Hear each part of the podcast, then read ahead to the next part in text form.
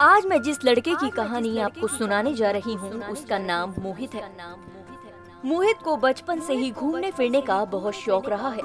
नई जगह को देखना और नए लोगों से मिलना उसकी आदत में शुमार था। स्नो ग्लाइडिंग उसका सबसे पसंदीदा शौक बन गया था। ज़िंदगी पूरी तरह से उसके हाथों में थी और वह ज़िंदगी को पूरी तरह से जी रहा था।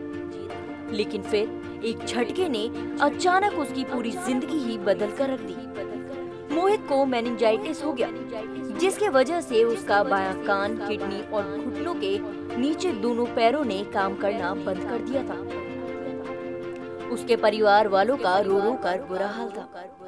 वह उस दिन को कोस रहे थे जब मोहित ने लद्दाख जाने का फैसला किया था।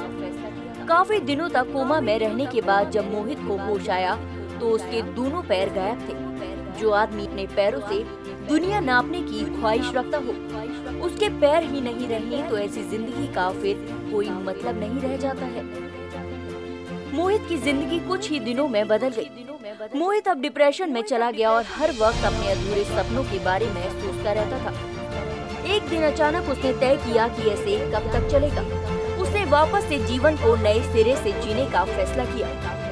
डॉक्टरों की मदद से उसने पैरास्थेटिक पैर लगवाए और फिर से अपने पैरों पर खड़ा होना सीख लिया। जब भी कोई उससे पूछता तो वह केवल एक ही बात कहता। ज़िंदगी में जो भी होता है, अच्छे के लिए होता है। मेरे साथ ये होना भी ज़रूरी था, क्योंकि मेरा सपना था कि मैं दुनिया घूमूं और स्नो ग्लाइडिंग का अपना शौक पूरा करूँ। लेकिन मेरे पैर जवाब दे देते थे, खासकर ज़्यादा ठंड में अकड़ जाते थे। खून जमने लगता था, लेकिन अब मेरे पैर रबर के हैं। मैं जितनी देर तक चाहूँ, बर्फ़ में रह सकता हूँ और सिर्फ़ यही नहीं, अब मुझे अपने जूतों के साइज़ की भी चिंता नहीं, क्योंकि मेरे पास हर साइज़ के पैर जो मौजूद है। जो मौजूद है अपने दोनों पैर खोने के बाद भी मोहित एक ज़िंदा दिल स्नो ग्लाइडर के साथ साथ एक स्पोर्ट्स ट्रेनर भी बना जो देश के विकलांग लोगों को स्पोर्ट्स सिखाने का काम करता था। इस कहानी से हमें यही सीख मिलती है अगर आप में आत्मविश्वास है तो बड़ी से बड़ी समस्या भी मामूली है। मामूली है।